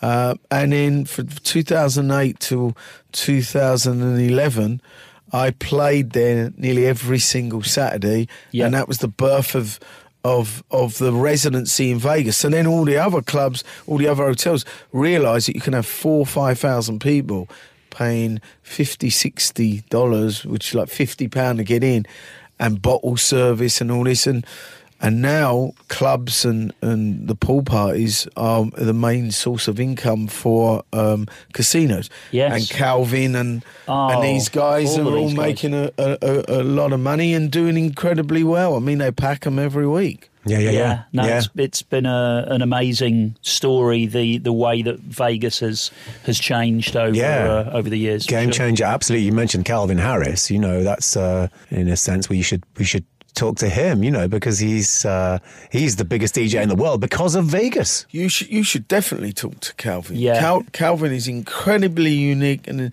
I mean talented. He's- Another he's- hard work, incredibly hard worker, Yeah. right? Yeah, yeah, yeah. Yeah, I mean, he, he, he came on tour. He opened for me on one of my tours, and we got to know one another well. Ah. Um, yeah, no, and Mark Gillespie, who's his manager with Godskitchen. Mark Yes. Gillespie was involved. Yeah, that that'd be a good one to get them both on. Actually, we should. Yeah, together. well, yeah, we've talked about this. I really want. should- we I'm a big fan of that. Calvin's, and I think you know, if anyone says he's not a trailblazer, I would argue with them. I think he is, and Yeah. uh, I think he'd be perfect. I think you know, he, he's uh, he perhaps he'd be the youngest person we talk to. Yeah. but uh, yeah, I'm a, I've always been a big fan of his. I Yeah. supported him from day one. You know, when nobody nobody was really taking him seriously, I was. Let's let's hear some more some more music as you're pioneering the, the concept of a residency in, in Vegas. What was the, was there a record that you? Yeah, I I think it was my. I did a. Um, I it started off as a bootleg, and then I released it officially on Perfecto's other side. It was when I took the lyric from uh, and the guitar line from Red Hot Chili Peppers. So I I put it put it together. It was the theme uh, of my residency every week. No one had it, and then we got permission from the band to release it. So um, I can send you that, or you can get it on Perfecto. We released it. Yeah, that was the that was the tune. Okay, and what what is that tune? That So it's called it's it's by myself, and it's called Other Side, and it features the sample of Red Hot Chili Peppers. Trailblazers. Paul Oakenfold.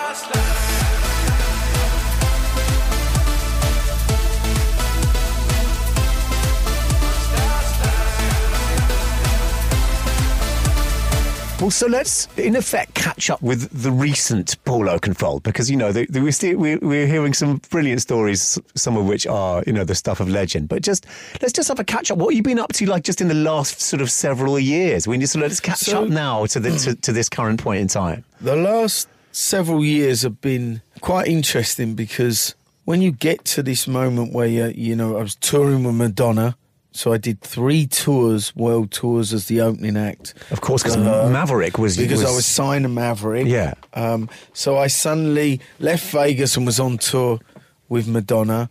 Uh, then I started to go back in the studio and start to write tunes, club tunes primarily. Uh, I, I- I mentioned briefly when I had that moment where I was having pop hits, I found it very uncomfortable. Uh, my second artist album came out, it did well. I had Ryan Tedder, Pharrell Williams, but um, um, and um, the big record off of that was Faster Kill Pussycat with Yeah. Brittany Murphy. So I was kind of dabbling in all these different things, and then the orchestra work because I'd worked in film for so long. I was like, well, I was in the room with all these orchestras, and I was like, well, why don't I try and put them into electronic music because it just felt right because I was doing it naturally. So then I was doing uh, the Boston Pops, which is the iconic venue like the Royal Albert Hall in Boston, Hollywood Bowl a couple of times. Um, and this is 2008, even a little earlier. right. And again, it's one of those things where you know I I, I did this game for Bourne Conspiracy, which was Bourne Identity. So me and CeeLo did a track, and we performed with an all girl orchestra, which was which was really great. Um, and and you you you you, you realise that it's very expensive to do. Of course, of course, but you were uh, interestingly ahead of the curve uh, Again, again, you Paul, this because is- everyone's doing the orchestra thing now, aren't they? Yeah, it, it- it's like you're like like let's have a residence in Vegas. Let's do this thing. You know, there's multiple times in your career, isn't there, where you you're sort of first, and You- then yeah, you tip the domino, and you then know, there's a bit of a catch up, catch up Yeah. process. Yes. So, well, I mean, are you going to do anything more in that Yeah, orchestral I- space? yeah, I, I'm. I want to. I, want to just let it settle. Uh, I don't want to do nothing respectfully. I don't need to touch on Ibiza. I don't want to touch on current times. I'm. I'm. I'm. I have an idea. A lot of people have asked me to do the Goa Mix live, Right. Ooh, Mm. which because the Goa Mix is fundamental. The base of the Goa Mix is score. yeah, It's mm. film. Mm. loads of strings. It's all strings. Yeah. That's right. Yeah, and there's spoken dialogue. There's moments from picture. There's there's a lot there. So, and if I do it, I want to do it in a very unique settings. I don't want to at the typical places. Yeah. Hence, Yes. you see where it's going. Were you, Yeah, yeah, were you yeah. going to say Royal Albert Hall? yeah, yeah, yeah. yeah. Look, Paul Oakenfold with, with a London Philharmonic at Royal Albert. Yeah, okay, you know, but somewhere which is just I have to go in that time and moment. I have to. If you say you're going to do something, you want to. I'd rather you come and see me doing the Goa Mix live with an amazing backdrop, something like that. So Yes. In, this, in, in Goa on a pontoon as the sun's setting behind you. so these things are difficult, really difficult to pull off. Yes. So it's coming. I'm in no rush to do Yeah, it. I, yeah. I've done the orchestra thing from 2005. Yeah. So I, I've I've done that. If I do it again, it has to be Special. is, is And worth exactly doing. It's, and worth doing. You know. So what what what what does that mean? Well, I've got to flush flush it all out and go. Well, for once only, I will do that iconic Goa mix that was hmm. number one on Radio One and hmm. da, da, da. I will do it f- five shows in La- in England hmm. at these places, and then it's done. So that's kind of the, where I'm at in terms of figuring it out. Yeah. Stonehenge. okay, that's another conversation. Um, so you've got to basically do it in, in places that are as epic as your career. So um, Or is shall it we? different, or is it the challenge? So um, well, so should we ask you? uh, Is it time now to? Is it time to ask him about the aliens and what he's going to do about them? Yeah. Okay, so the question is, right? So the aliens have come. They are making an intergalactic superhighway, and they're, they're doing a survey of this star of this solar system, and they're going, well, should we put this massive motorway here? We, we, you know, we'd have to get rid of the Earth to put this down, and you've got to make a case for the aliens to not destroy the Earth and destroy some other planet. And and your case is one tune. You've got to play them a song which is going to save the world. Well, if, well, um, maybe look at it the other way around. That we're already destroying the earth, right? And it's humans who are fucking everything up, right? Totally true. So I would sum it up with Marvin Gaye. What's going on? Yeah. Yeah, well, that's, He made that record 30 years ago, and we're still fucking talking about the same things. So that to me is let them destroy it. I, I, I Wow. you know, we we we will destroy ourselves. Well, so we are clearly you know, already destroying it. Yeah, that's Yeah. a very, very, very so, good you point. know, so, it, it's it's you know there are, I don't think there is one song that can save the world, but No. I think there's a one song that asks you the question: We need to save the world, not aliens. And it's Marvin Gaye. What's going on? What the fuck is going on with us? What are we doing? We're fucking everything up, and we need to get it together because we will fuck it up for our children. Yeah. yeah, yeah. It's I- that close. Yeah, now. absolutely, yeah. Look, at, look what's going on in the oceans. Look what's going on with climate change. I mean, you know, how, how close do we need it to go before someone says, "Come on, enough's enough"? yeah, Yeah. yeah, Well, you can see you can see that there's a seed change going on with people i- i- all around the world, and, and you know even the the, the, the Listen to the Chinese are being. Yeah. Yeah, yeah, absolutely. Yeah, you're know you're the song. absolutely We right. know- we all know the song really well. The listener, uh, you know, you listen to the lyric, and that's thirty years ago, right? More. More. More? that. Yeah, way more, yeah, more. yeah. Yeah. Yeah. But Well- ama- amazing piece of music. Yeah. No, let's, let's, uh, let's hear it. Let's hear it. Let's leave on that. Trailblazers. Oh,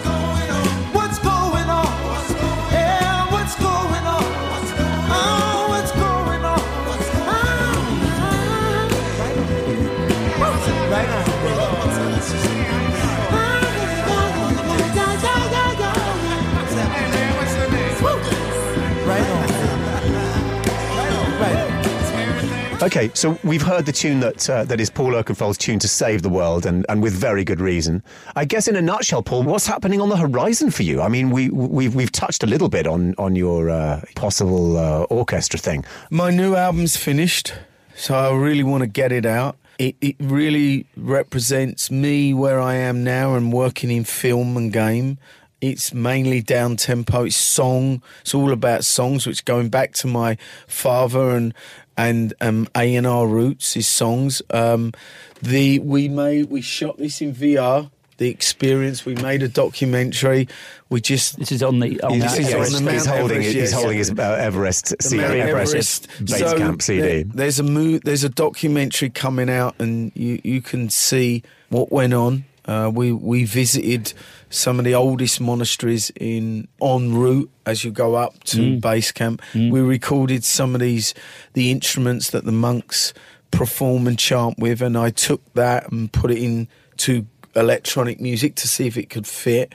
So all this plays out. Um, and then big shows like Main Stage, Tomorrowland, Creamfields, the the usual. I mean, it's a busy year um, this year, but really enjoying it. Great. Yeah. I really like it. I I'm going to you are. Russia tomorrow for the World Cup, so I'm like so happy. I'm going to be there. Still on holiday. Yeah, like yeah. you Still said. on holiday. and looking, I mean, now that you've, you know, you, you must be slightly mind blown now. Just, I mean, I, I am in a way, just looking back at the last, uh, your last 30 years. I mean, the last 25 years. How are you feeling? How do you feel now? I, I, I think it's all. I think for all of us, it goes quick, right? I mean, Oh, it Nick was flies saying by, he's yeah. Positiva's twenty five That's right. years. Yeah. right.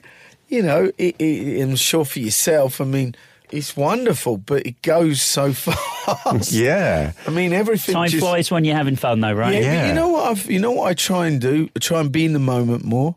I, I when you're at airports, do, do when you're at an airport, just stand there and look around. What happens is you're either on your phone, you're either on a laptop, or you're either in your mind thinking about I've got to do this, I've got to go there, I've got what's going on. You're not actually in the moment. And if you just put it all down and just look around, because when you look around, you're in the moment. Yeah. That's when you sit. And I see this a lot. And I'm trying to be in the moment more. I'm trying to just enjoy this moment. This moment, right? Us three are here, we're having fun, we're talking about shooting the shit, we've all got stories, and enjoy it, you know. And I go to, I was at UNICEF last week, um, I was on the training pitch with some of these football players, and I'm like, oh my god, I come ringing my brother, going, I can't believe I'm here. The guess who's over there and there, and you're like, you may never ever be here again. You may never ever meet Dave Seaman, who was Arsenal's goalkeeper, and my brother's a big Arsenal fan. Yeah. You know, and I'm not big, you know, big Sam Allardyce, Yeah. Harry, you know, Red- yeah. Harry Redknapp. Yeah. They're all there, you know, and then you're up at the ground in Manchester United and you're in the dressing rooms at Man United and you're like, this is fucking great. Yeah. But that's being in the moment. Yeah, yeah. Nowism, mate. Now is Nowism. That's a very strong finish. Very Yeah. strong Very finish. important. Absolutely fantastic. Paul, what an absolute joy it was to uh, to speak to you. I think this is probably the longest trail. Sorry about that. ever. Sorry, No, sorry, no. sorry. Take that as a compliment. Sorry. That is a Take that as a compliment. Do not apologise Yeah, in any way. thank It's you. been an absolute joy. Yeah. No, thanks, guys. Thanks, Paul. Appreciate it. Thank you. Deezer. Originals. Trailblazers. That was, and what a great way to kick off Series 2, Paul Oakenfold. What an amazing life. Mm. I knew that was going to be a good one. And, uh, you know, world's first superstar DJ and an absolute legend, first uh, DJ ever to produce a record. Mm. Uh, incredible. I knew it was going to be good, but with greatest respect to Paul, I think that the next one might actually be the best one we've ever done. And it's with one of your all time heroes, It- Nick. it is, and we're going to just reveal who that is shortly. But first, a little message to make sure that you don't miss the next episode. Do make sure that you subscribe now uh, with your usual podcast provider, and please leave us a, a lovely five star rating if you enjoyed what you heard, or head to Deezer.com to check out the full Trail, Trailblazers playlist and more episodes from Series 1. Trailblazers. Our next episode is uh, one of Nick Halkes' absolute heroes and a man that I am in awe of, Mr. David Rodigan. MBE. Deezer. Originals.